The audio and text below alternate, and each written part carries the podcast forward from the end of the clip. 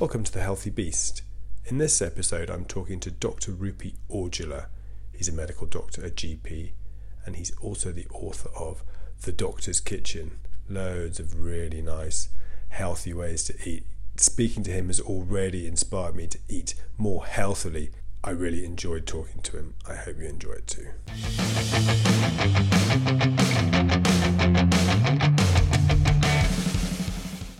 Okay, Dr. Rupi, doctor, author, and health food guru. health food guru. I was saying how you'd feel about that. Uh, I can rock it. Yeah, I think I, maybe that's that's a sign of how far in you've got. If, if you're comfortable with the word guru, guru, yeah. but you have you have got this following now for it's the doctorskitchen.com, I should say. And what stood out to me was how joyous it all seems. Is Yeah. that the kind of was that your kind of aim when you set out to do That's it? the feel, I think, because I think uh, a lot of doctors who go into the food area uh, give a, a rather sort of stoic clinical approach to food. Like, and I think with the whole clean eating sort of uh, era that I, I feel like we're moving away from, you know, it's very bland. This is uh, green and red, and th- these are the exact proportions, and eating prescriptively. I'm not a fan of that. I'm much more a fan of appreciating, yes, the medicinal effects of eating well, all those wonderful plant chemicals and all those wonderful attributes to food, as well as the beauty of eating, the aspects of community eating, the cultural values that are tied to food, and uh, the the entire sort of ethos around food and how intertwined it is with our existence. You know, th- there is something much more health promoting than just the food itself. It's the whole act of eating and the purpose of eating as well. So, Because I think the problem for me is I think we got into this um, this situation where a lot of us think of either healthy food that is not very nice yeah, or nice food they want to have but shouldn't have for health reasons, which seems to seems to be all kind of the wrong way round to me because the idea that healthy is not very nice doesn't make any sense if you think about it. If you think Yeah. about what foods are for.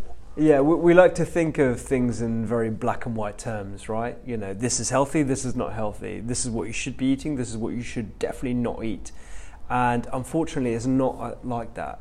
Healthy eating, in inverted commas, is a very grey area. Um, you know, uh, the the process of eating, the time in which your life, what you're eating, um, you know, these all have an effect of whether this is going to lead to a health promoting aspect to you or uh, this is going to be negative for you. I can eat, you know, tons of different legumes and chickpeas and uh, lots of different types of uh, carbohydrates, rice, white rice, brown rice, etc. But for some people, that might not be the best way of eating for them. So I think healthy eating or uh, eating to promote your, your well-being is very individual, and I think people need to be a lot more intuitive about it. But we can have fun, and that's why I'm glad you picked up on the joyous sort of aspect of the Doctor's Kitchen because it should be enjoyable. It should be something that we welcome. It's not something that should be restrictive or bland. Because you remember this awful phrase about being on a diet. Yeah, Do you remember? and it was like, as, as blokes particularly, Yeah, oh mate, you're on a diet? Like, Yeah. you couldn't admit it. It was like you, you, you were, it was because you were too fat. That was the only reason. And you, you would go on a diet, which would mean suffering and eating less. And that was kind of, that was kind of all we, that was the first window into healthy eating. Rather than your diet being the thing, everyone has a diet. exactly. and especially yeah. when it's a shitty one. Or yeah, a good yeah, one. yeah. No. I try to stay away from the word diet because it, it, it has those connotations. It's something you do uh, because you have to. It's something you do because you you you've got some sort of outcome in mind, whether that be weight, whether that be you know your sugar levels, whether that be your cholesterol, or and you know it's just it's just something that no one really wants to do. Whereas actually, you know, the whole process of eating, we are so lucky to have incredible amounts of ingredients on our grocery shelves. We have tons of spices, we have tons of different variety from cuisines as well as all the different types of food, and we should be enjoying that. It's nothing that we should be shying away from. It's everything that uh, that can be health promoting, and that's why I try not to use the, the diet word.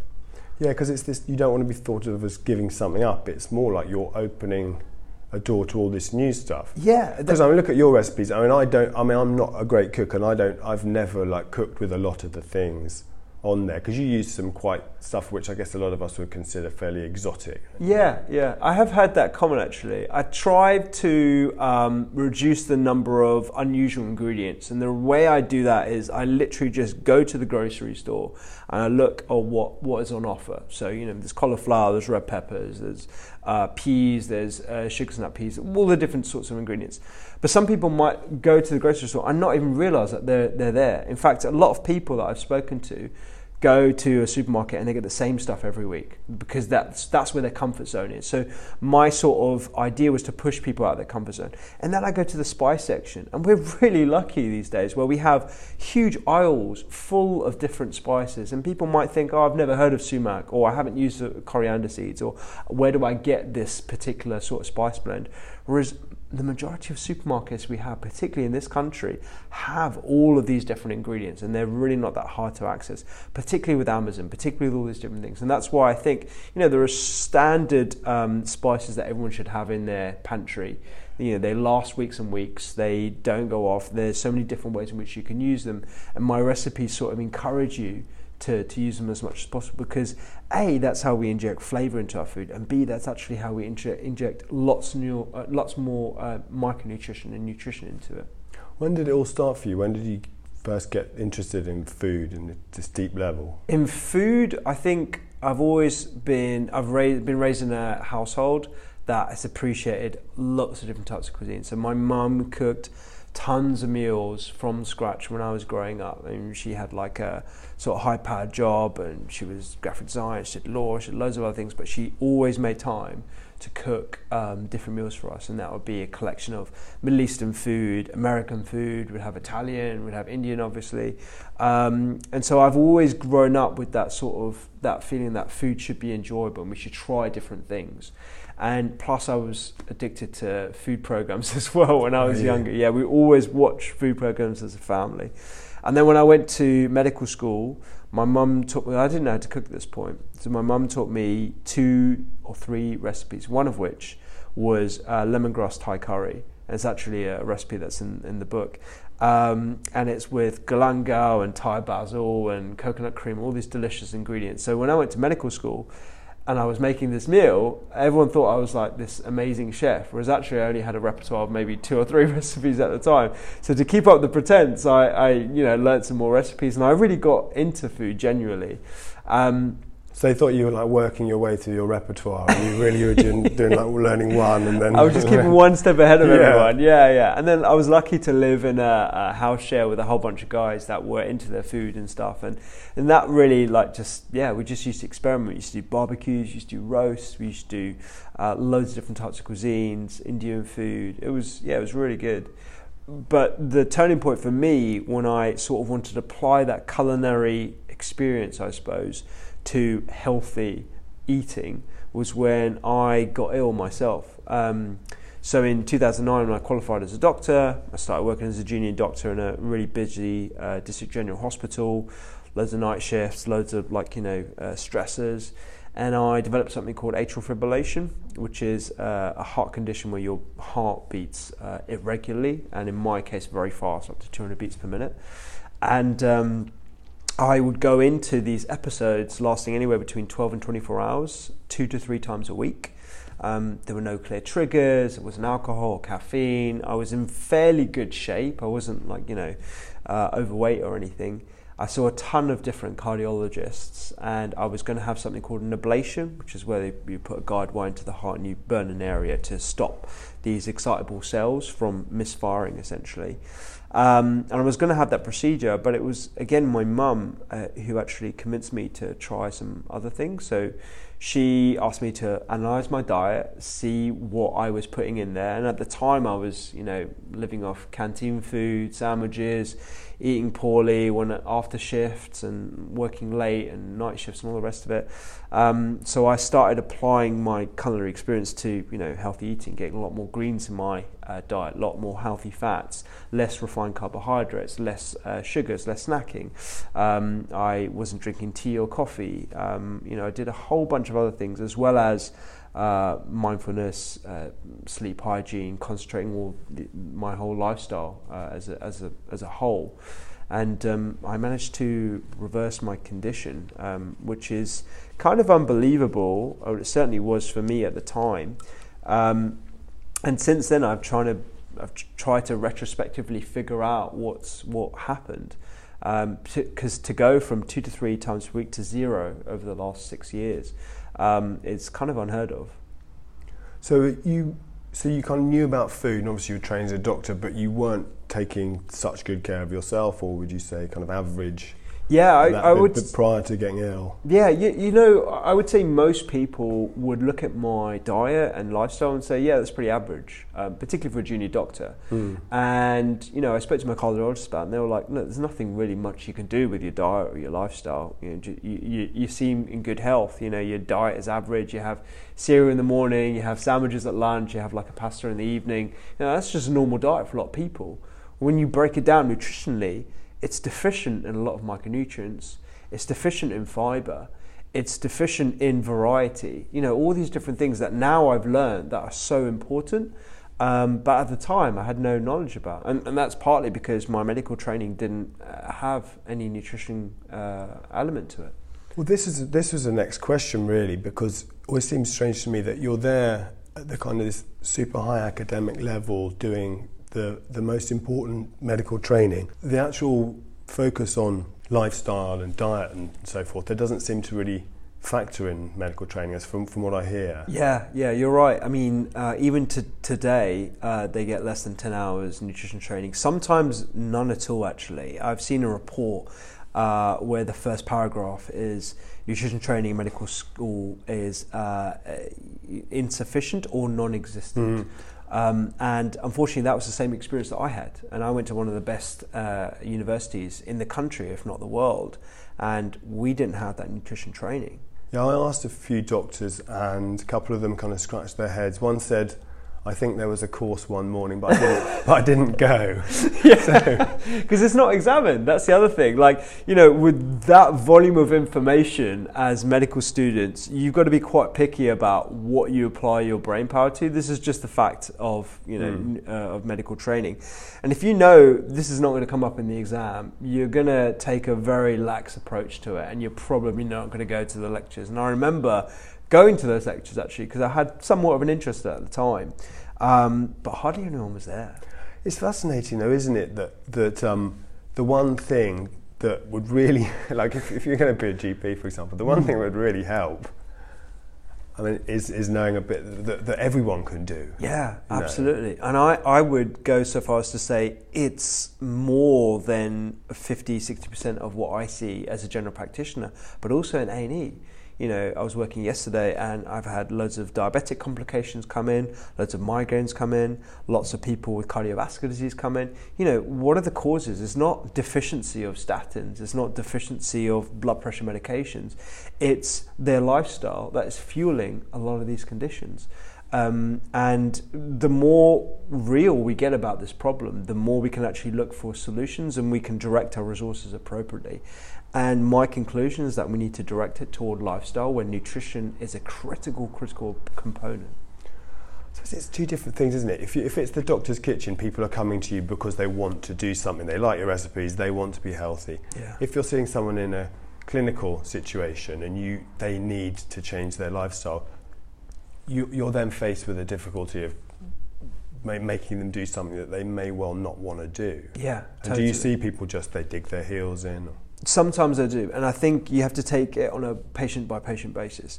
You know, I'm not going to be having a conversation with someone about uh, oats and putting seeds on their porridge in the morning when they don't know where they're going to be sleeping in the next two weeks' time. For them, it might be a case of damage limitation uh, or finding out where they can get some some food uh, at all, you know, and, and nutrition. Um, other times, it's uh, taking a very clinical approach I always like to bring in the evidence base behind what I'm saying because it adds validity to what I'm saying, but it also convinces and it can motivate people as well. You know, when I pull up studies about how diabetes can be improved or managed better when we increase fiber, when we reduce these refined carbohydrates, a lot of people are just very unaware as well of where these sugars are coming into their food. And I hate to demonize just one particular element like sugar, but sugar has a lot to be responsible for, as well as poor quality fats, as well as the timing of eating and and uh, everything else around uh, nutrition as well. The thing about sugar is, um, people have known forever, haven't they? I mean, it's been a long it's been a long time, but we've there's this been there's this resistance to doing anything about it because it's like you're taking away everyone's fun. yeah, you can't take can't take our sugar, but as you say, if you have to look for a demon, Yeah. I mean, sugar's the candidate, isn't it? I would say, um, again, we like to uh, put things in little boxes. You know, before it was fat, in the 60s, 70s it was fat, now it's sugar. What's the next thing? And I think when we take that perspective, we, we, we don't educate people or we, we give them sort of uh, an excuse as to why cer- certain things happen. It's just like, you know, if you just do this, everything will be better. And in reality, it's not that simple. Our bodies are very complex machines, and just eliminating the sugar, yes, it can have some benefits, but we have to look at the patient holistically. And it's about meeting them where they're at as well. Um, and I also think that we're in a very privileged position where, you know, you've obviously got into health and wellness. I'm a medical physician. I've done a lot of reading around the subject, whereas the majority of people have no clue where hidden sugars are. I mean, I speak to people about uh, pop and soda and all the different sort of fizzy drinks, and they're completely unaware that just one can of soda has their entire quota of added sugar for one 24 hour period. They don't realize, and they're having two or three a day. So, uh, you know, a win for that patient might be reducing their cans from three to two a day in the anticipation of reducing the sugar content further. So, I, I think we live in this bubble where it's like, oh, everyone knows this, whereas actually, no one, uh, uh, not no one, a lot of people do not know this, and that's why we see the figures that are so tremendous up and down the country. I guess there, I guess there is. There's knowing, there's not knowing, and then but there's got to be a healthy amount of denial in the in the, in the middle, hasn't there? Like, oh, yeah, I kind of know, but Yeah. I whistle and walk the other way. I I have that, particularly with my family, actually. Like, because, you know, they do know. And I, I see where you're coming from with that healthy denial. It's just like, oh, yeah, is this got sugar in? Is this white bread got sugar in? Or is this, you know, and so I understand that perspective. Um, uh, and, that, and that's why, like, I like to take the doctor's kitchen approach. I, talk, I, I call it, which is where you can have everything, but it's where we focus our effort. So it's like eating more plant focus. You can have meat if you want. It's actually a very healthy addition to the diet, but we focus on the plants. You can have pasta if you want. That's fine. Again, it can be a healthy addition to the diet, but we focus on the vegetables around it, and so you can have everything in, in, in well, not your cake, but you know, you can you can have everything in moderation. But it's where we focus our efforts. Because I'm going to ask you about meat because you have some meat Yeah. in your recipes, but it's obviously heavily plant based. You have you have some red meat at all? Most Yeah, I do A little actually. bit. Yeah, yeah. I, I so I take the view. I eat everything. I've grown up to eat everything, and I don't think you know people should be scared of uh, of eating anything. And I, I think uh, a, a lot of the plant-based community have a habit, unfortunately, where you know they use particular studies that show that fish is contaminated with mercury or uh, red meat uh, is has got a, a correlation with, with cancer rates and stuff. And I think it comes back to dose and taking a healthy, holistic view of everything. Um, to say that you know you can't have any meat in your diet, or you're going to get cancer, or you're going to get diabetes, you're going to get all these other things, I think is uh, it, it's it's really scaremongering, and um, it causes a lot of confusion rather than educating the public. You know, you could say anything positive about anything and anything negative about anything.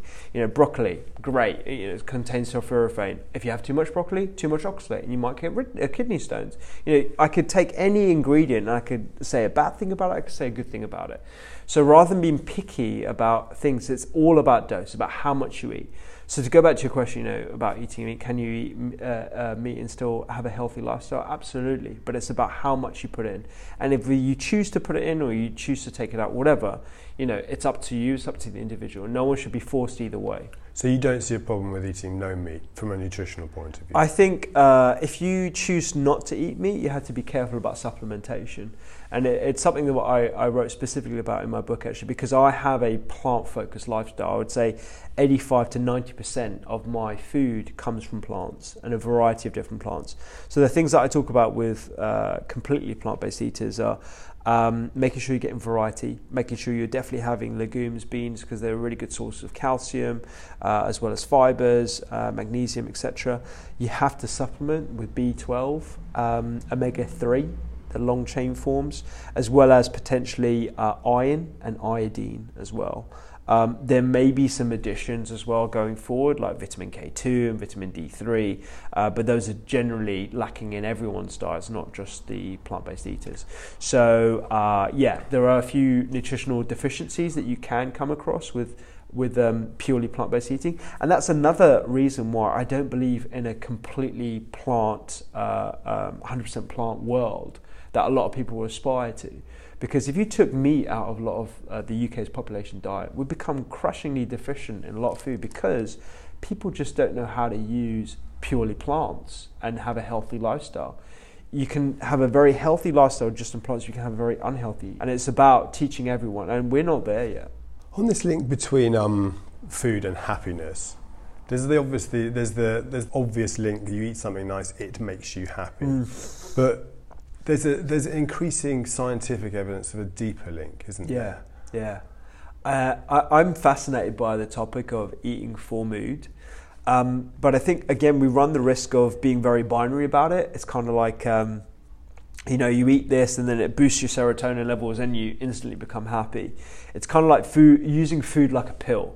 And if you're using food like a pill, you might as well take a pharmaceutical really food and medicine and food as medicine is about eating for your internal ecosystem. That puts it in balance by uh, essentially harnessing your body's innate ability to balance everything and look after itself and by feeding it the right fuel. So eating for mood isn't just about eating tryptophan containing foods. It's not just about eating probiotics. It's not just about eating you know a particular type of green leafy vegetable that's shown to improve you know uh, uh, serotonin levels uh, or neurotransmitters. It's about eating holistically to boost your body's own innate ability to look after itself from a mental health point of view. Whether that be reducing inflammation, whether that be improving the variety of bugs that live largely in your gut that produce the neurotransmitters, whether that be eating lots of different micronutrients that are relevant for uh, enzymatic processes that improve your uh, your um, neuronal health. You know, all these different things food does. It acts on things simultaneously rather than you eat this and it boosts that sort of thing. What about in food, food and inflammation? Yeah, yeah. Um, I mentioned before we came on about a new book by Professor Edward Bullmore called yeah. The Inflamed Mind, which yeah. I've read half of. Mm. Um, you've read all of, but you've probably read it with a much um, much more informed yeah. mind than me. I mean, from from from what I could see, I'll give my, my ignorant view of the book. You, you yeah, yeah, having read it, half the book first, and you can tell me afterwards. Yeah. Is that it's a bit like the old science of you know healthy mind, healthy body, but yeah. he's as a psychiatrist, he's he's broken down the kind of the the real. Um, physiological effects of inflammation right within the body that crosses the blood brain barrier and can make you depressed. Yes, yeah, yeah. I really like the book. I posted it on my Instagram. Yeah, I, saw you. And it's uh, it's a fascinating journey through his sort of conventional training uh, that separated body and mind that a lot of conventional medicine does. Uh, and a realization through his research work, because I think he's primarily a researcher now, um, where he realized that there are uh, links between inflammation and uh, mental health. And we've seen these links for a long time actually. I think he's he's put some like really interesting anecdotes of where you know he'll come across diabetes patients or rheumatoid arthritis patients, uh, you know uh, things that have uh, their roots in inflammation and a correlation with depression. Uh, and mental health issues, and he's always asking the question, you know, is there something here? But everyone is like, nah, they're, they're just, you know, it's just correlated because if you had diabetes, for example, you'd be depressed as well. And that's It's the you would be, wouldn't you? He uses, doesn't he? Yes, it would. You would be, though wouldn't that- you? Yeah, that, as though that explains it, and there's no need to look any Exactly. further. As if that is a scientific explanation as well, but for, for what's that's going what's on. bizarre about it. Which is terribly unscientific. And that's why I really enjoy his book from the process of, you know, deconstructing what's actually going on and applying it to his, his own field of, of psychiatry. Um, the whole realization about inflammation affecting mental health kind of comes to, uh, to, to fruition where we realize that the brain is not isolated from the body's inflammation mechanisms, and actually, inflammatory proteins can cross the uh, and immune cells can cross into the brain. It's not a sterile part of the body. We used to think, oh, uh, there's a term called immunoprivileged. Um, and we used to think our brain was completely separate from the immune cells of our, our general body, whereas they're not. And so, you know, if you do have an inflamed body, you can have an inflamed mind as well. And that does have an impact on depression and uh, mental health issues as well. Does, it have, does it have its roots in the mind, maybe, maybe in religious things, the mind being somehow separate from the body? Because it seems, it seems weird to assume that the, the brain as an organ within the body wouldn't be affected in the same way as everything else. Exactly. Uh, It's kind of like we're going back to ancient medicine. We're actually realizing, you know, they had a lot of truths in what they were saying, particularly with the gut, particularly with the, uh, the brain mind body connection. Um, you know, the, the utility of uh, deep breathing exercises, meditation, inner stillness, fasting, you know, all these different concepts that have their roots in medicine that's been practiced for thousands of years, we're actually realizing, oh, there's actually some science behind it, which I find absolutely fascinating. Because I think the easy, accessible uh, routes of improving lifestyle is the future of medicine. Um, and it doesn't, it's not just about food, it's about everything else as well. Because it almost, almost seems like in the 20th century, they got so good, made so many um, strides in fixing things. Yes. They thought, all right, we can fix everything now. Yes. We don't need to worry about what you do. You know, doctor knows best, we'll fix everything. Yeah.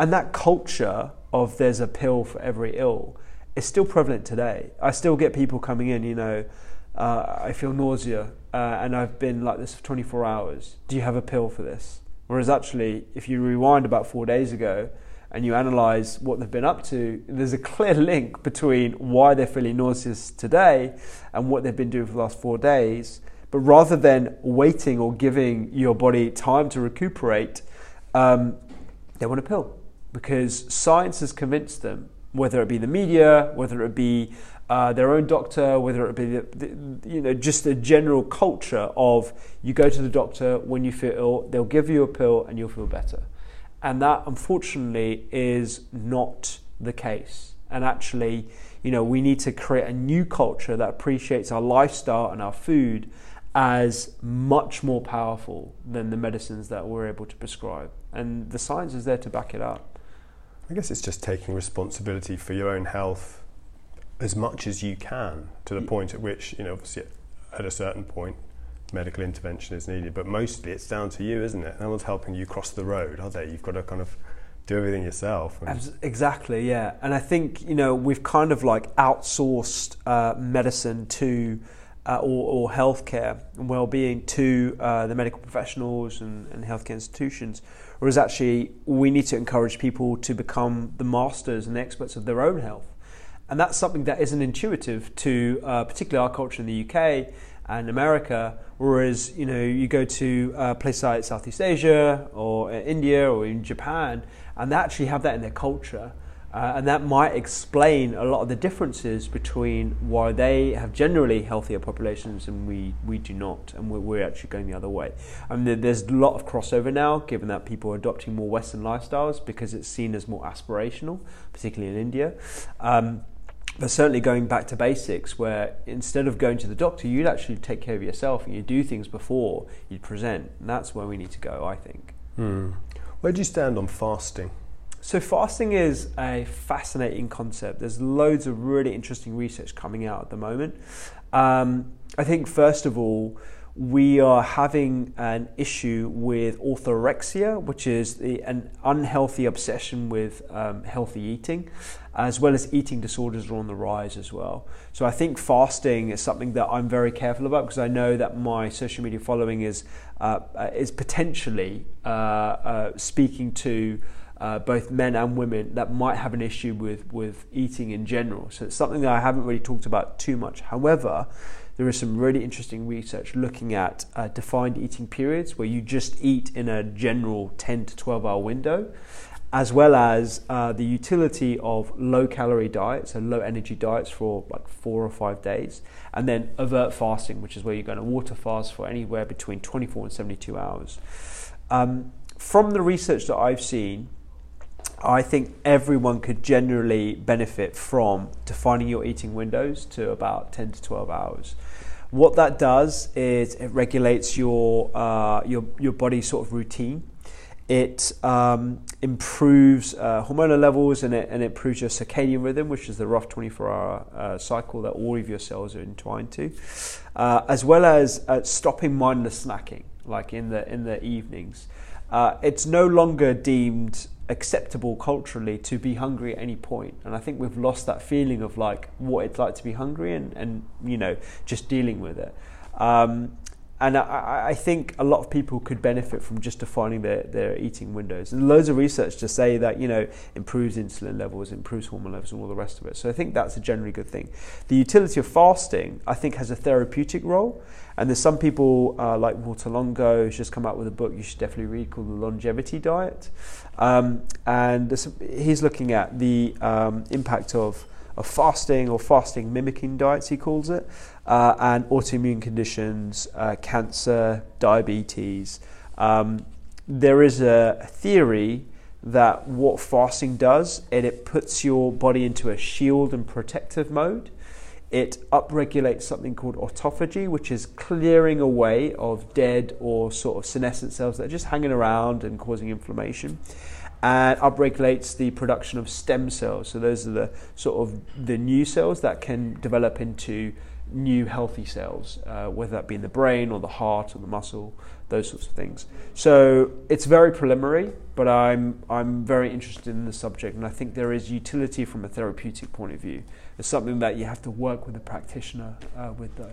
Because we grew up being told that being hungry was bad for you. Yeah, you know, So you've got to eat something. Yeah. You've got to eat something. But it seems as a as an animal, it seems quite natural that you would have periods when you did eat and periods when you didn't eat.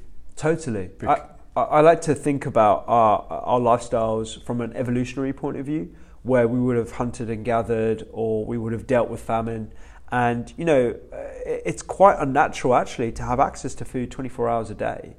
Um, this is something that's only been a phenomenon for the last hundred or so years. Whereas before, you know, you would have you would have uh, eaten during daylight hours. You would have slept otherwise. You would have gone through periods where you wouldn't have had any food, and your body has actually adapted to that. It's actually an evolutionary adaptation um, that fasting has been for us. And, and you look. Uh, this is why I'm fascinated by the human body. You look at the intricacies, the mechanisms, the design. It's so beautiful in every single way.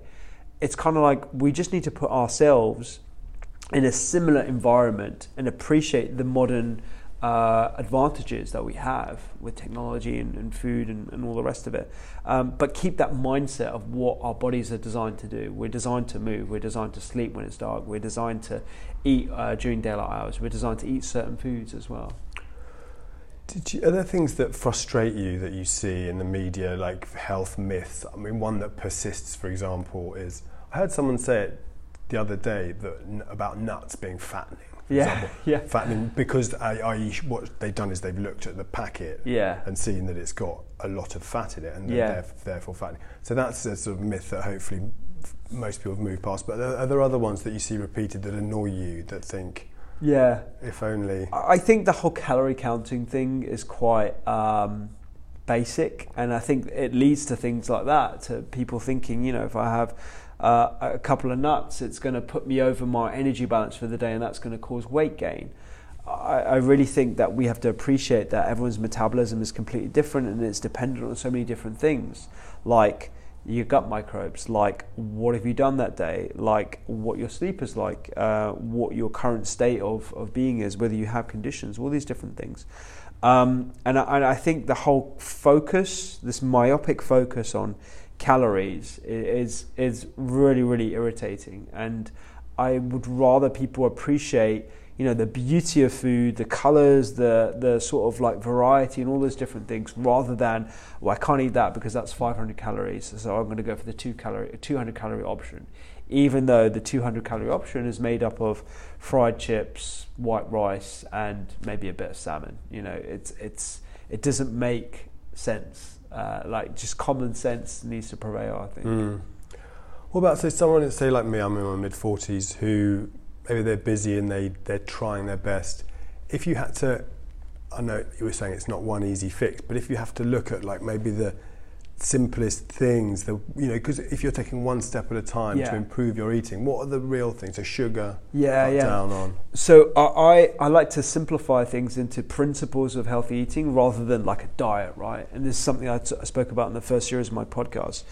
It's eating whole, so that's less refined and more whole food. So you know, sweet potato with the skins on, or root vegetables again with the skins on. Uh, eating less of the refined stuff, which is the white pastas, white breads, and of course, yes, white sugar and fizzy drinks. So eating more whole, that's one principle.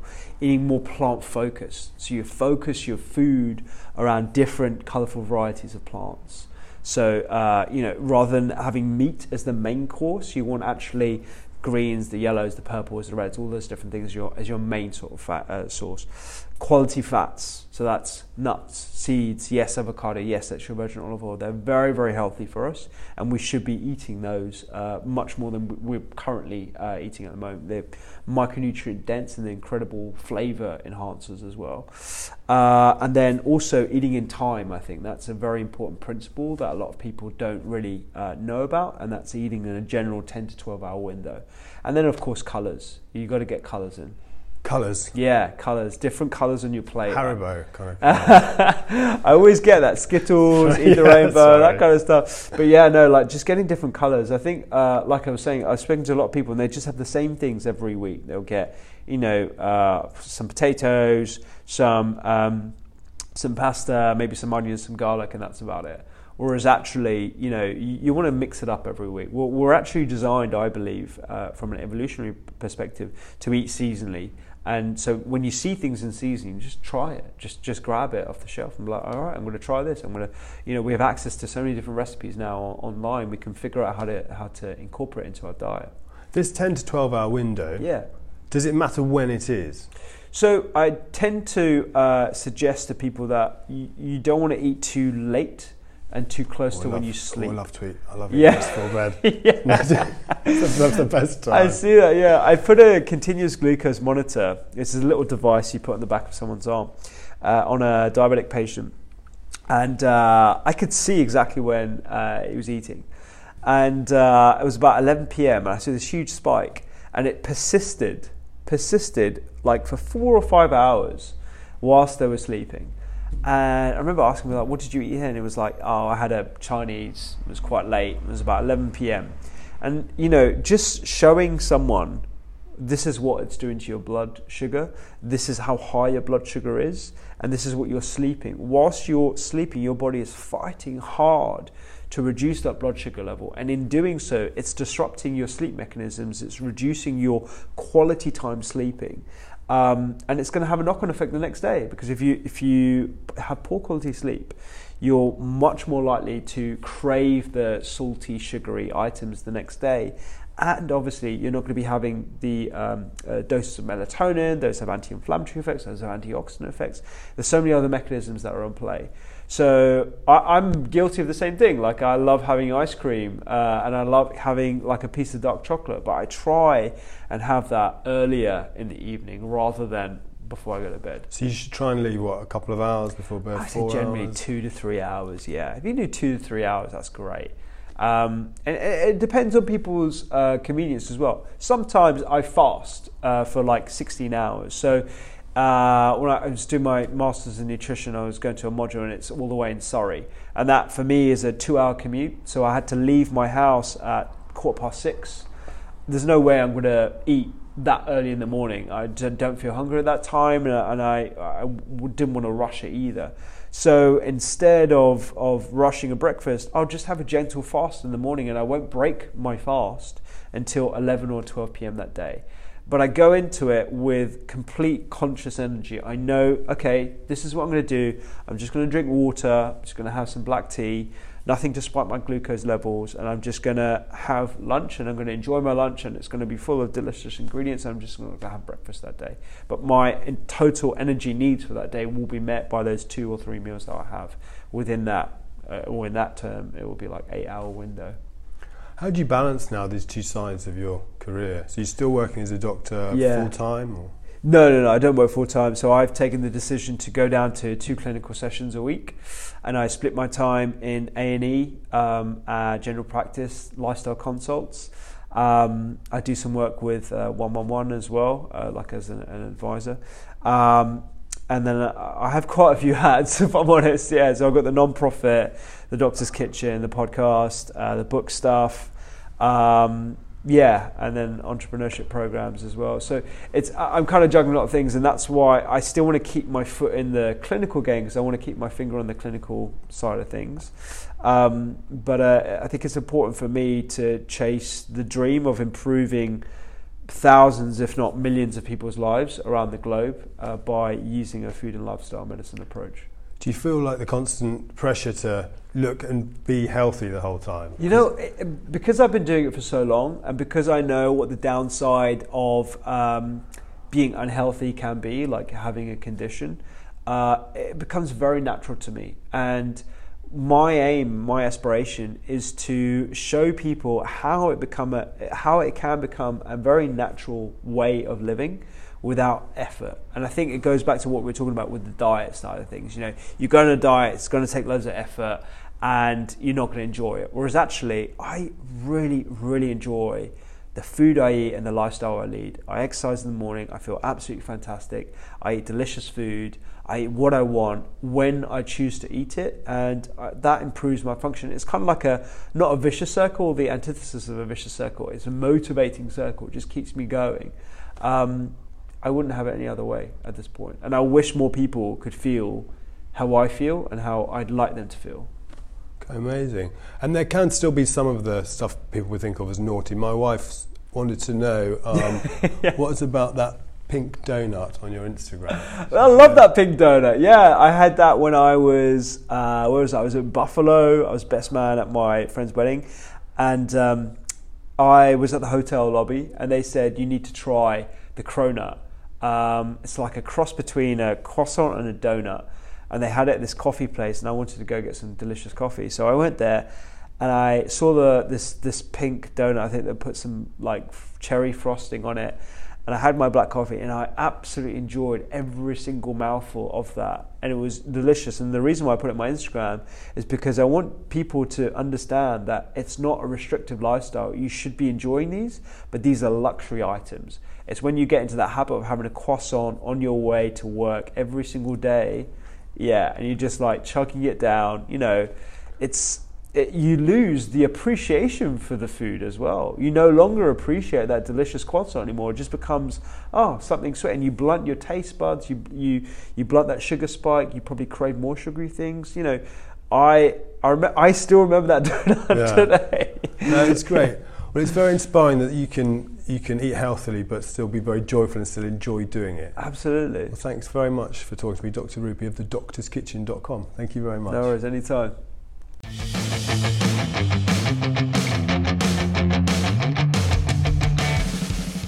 Thank you very much for listening, and thank you to Dr. Rupy Aujla for talking to me. Rupy can be found at thedoctorskitchen.com and he is doctors underscore kitchen on Instagram. Healthy Beast is Healthy Beast podcast on Instagram. Thank you very much. Bye.